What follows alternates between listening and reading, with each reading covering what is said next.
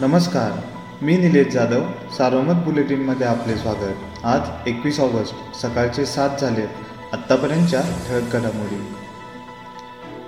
पारनेरच्या तहसीलदार ज्योती देवरे यांच्या एका ऑडिओ क्लिपमुळे राज्यात खळबळ उडाली असून पारनेरच्या लोकप्रतिनिधीच्या जाचाला कंटाळून आत्महत्या करण्याचा इशारा त्यांनी या क्लिपमध्ये दिला आहे.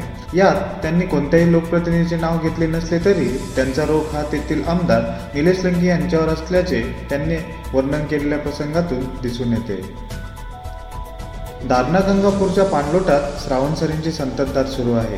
पावसात फारसा जोर नसला तरी मध्यम स्वरूपाच्या पावसाने या दोन्ही धरणांमध्ये नवीन पाणी दाखल होत आहे.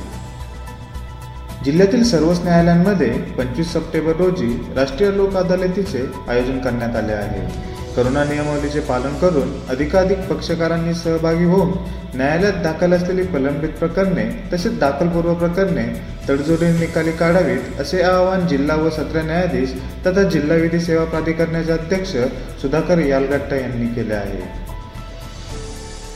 राहता तालुक्यातील चितळी परिसरात एका चौदा वर्षीय अल्पवयीन मुलीचा मृतदेह आढळून आल्याने खळबळ उडाली आहे. दरम्यान या मुलीचा घातपात झाला असावा असा संशय तिच्या नातेवाईकांनी व्यक्त केला आहे. महसूल अधिकाऱ्यांकडे वेळोवेळी विनवणी करूनही जमिनीचा वाद निकाली निघत नसल्याने संतापलेल्या मध्यधुंद तरुणाने प्रांताधिकारी कार्यालयाच्या गच्चीवर जाऊन उडी मारण्याचा प्रयत्न केला. शहर पोलिसांनी त्याला वेळीच पकडल्याने त्याचा आत्महत्येचा प्रयत्न फसला. ही घटना काल रात्री साडेआठ वाजेच्या सुमारास घडली.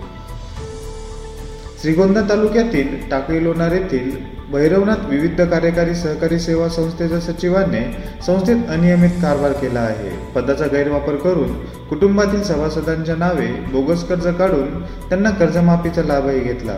जिल्हा निबंधकांच्या चौकशीत ही बाब समोर आल्याने त्याचे निलंबन करण्यात आले आहे. या होत्या ठळक घडामोडी सविस्तर बातम्यांसाठी वाचत राहा दैनिक सारोमत. किंवा भेट द्या देशदूत डॉट कॉम या संकेतस्थळाला. नमस्कार.